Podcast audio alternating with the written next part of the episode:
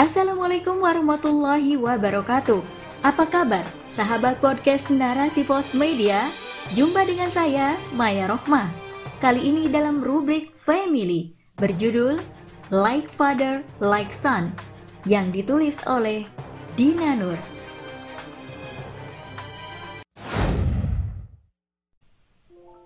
Like Father, Like Son, kita tentu sering mendengarnya.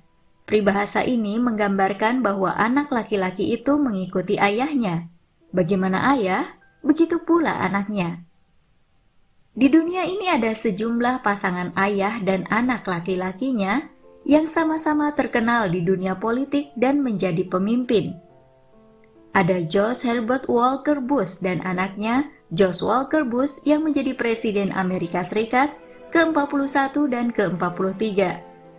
Di Suriah, ada Hafez al-Assad yang menjadi presiden selama tiga periode sebelum akhirnya digantikan oleh sang putra, Basar al-Assad sejak tahun 2000. Kemudian ada Kim Il-sung yang menjadi pemimpin tertinggi di Korea Utara dan digantikan oleh putranya Kim Jong-un.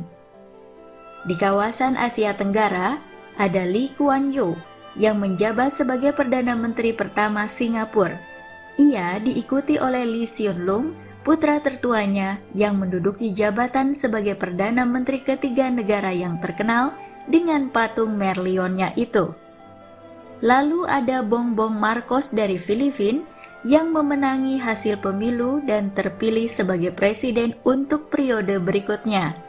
Bong Bong tak lain merupakan putra dari mendiang Ferdinand Marcos Senior presiden Filipina yang terkenal diktator di masa lalu. Ia mengikuti jejak ayahnya berkarir di dunia politik. Di Indonesia sendiri ada Pak Jokowi yang sebelum menjadi presiden pernah menjabat sebagai gubernur Solo. Nah, sekarang putra pertama Pak D, sapaan akrab Pak Jokowi, juga mengemban amanah sebagai orang nomor satu di kota Solo. Akankah Gibran Raka Buming Raka juga mengikuti jejak ayahnya menjadi orang nomor satu di republik ini? Biarlah waktu yang menjawabnya. Kalau dalam Islam, kita mengenal Nabi Ibrahim dan kedua putranya, Ishak dan Ismail. Ada juga Nabi Yakub dan putranya Nabi Yusuf alaihi salam. Tak ketinggalan pula Sultan Murad II yang menempa putranya Muhammad Al-Fatih sehingga mampu menjadi penakluk Konstantinopel. Mereka adalah sosok yang luar biasa dan menjadi teladan umat. Seorang anak itu seperti cetakan dari orang tuanya. Meskipun tak sama persis, namun banyak hal yang menjadi kesamaan. Kalau dalam bahasa Indonesia, kita mengenal buah jatuh tak jauh dari pohonnya, yang mengandung arti bahwa anak itu tidak jauh berbeda dengan orang tuanya. Anak laki-laki biasanya mengikuti sang ayah sebagai contoh yang paling dekat dengan dirinya. Ayah menjadi panutan bagi anak laki-lakinya. Sang anak mendapatkan gambaran bagaimana menjadi seorang laki-laki dari melihat sosok ayahnya. Tindakan, pemikiran, kesenangan, hobi, dan pekerjaan ayah akan memengaruhi anak. Memang, tak selalu anak laki-laki itu tepat seperti ayahnya. Sering kita jumpai ayah yang berbanding terbalik dengan anaknya. Ayahnya suka bekerja dengan alat pertukangan, sementara putranya gemar memasak. Ayahnya rajin bekerja, tapi anaknya cenderung malas-malasan. Ayahnya jarang sholat, namun anaknya sangat dekat dengan masjid. Ayahnya senang maksiat, namun ternyata putranya seorang ustadz. Ini merupakan fakta yang ada di sekitar kita.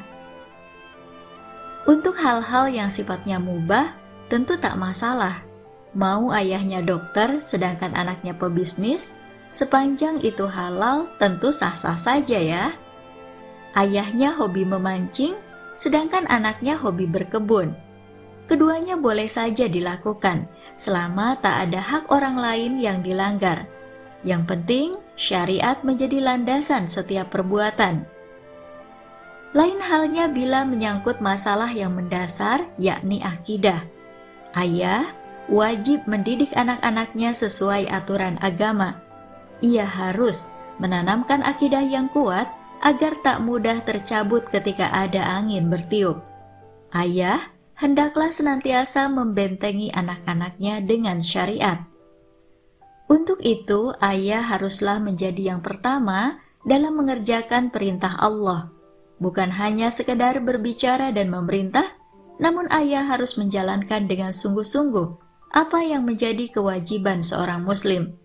Tunjukkan bagaimana menjadi hamba yang bertakwa padanya. Tentu sangat tak baik bila ayah memerintahkan anaknya untuk sholat, sementara dirinya sendiri tidak sholat. Bagaimana anak akan percaya bahwa sholat itu sebagai kewajiban yang tak boleh ditinggalkan dalam keadaan apa pun jika ayah sendiri meninggalkannya.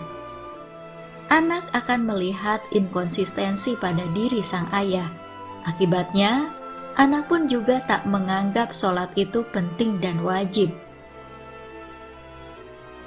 Ayah hendaknya mengajarkan kebaikan dengan lisan dan perbuatannya. Apa yang diucapkan, haruslah sesuai dengan tindakan. Mengaku beriman, maka harus mau menjalankan apa yang dia perintahkan. Ayah berusaha menjadi contoh yang baik. Bukankah anak itu mencontoh orang terdekatnya? Siapa lagi kalau bukan ayah sendiri?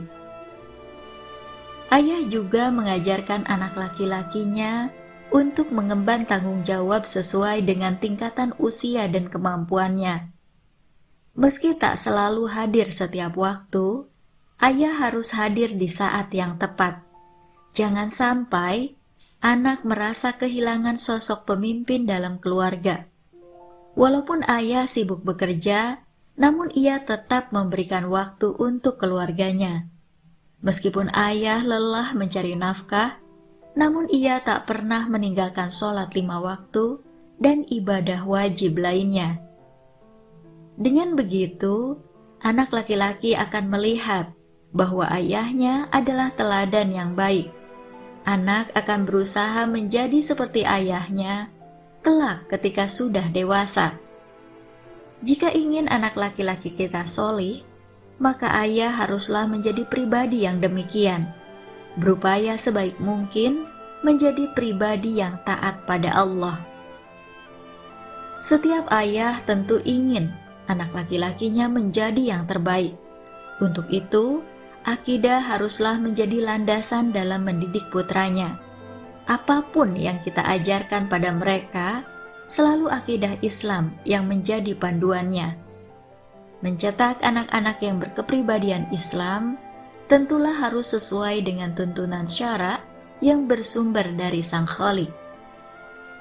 Bila kita telah mematuhi rambu-rambu syariat dalam mendidik anak-anak, maka atas izinnya mereka akan menjadi hamba yang taat pada agama. Ayah yang solih mampu mendidik anaknya menjadi insan yang solih pula. Peran orang tua untuk mendidik anak-anaknya sangat menentukan. Orang tualah yang menorehkan warna pada anak-anaknya dan menjadikan mereka seperti apa nantinya sebagaimana yang pernah disabdakan oleh Rasulullah Shallallahu Alaihi Wasallam. Setiap anak dilahirkan dalam kondisi fitrah, kecuali orang tuanya yang menjadikannya Yahudi, Nasrani, atau Majusi. Hadis riwayat Bukhari Muslim. Wallahu a'lam bissawab.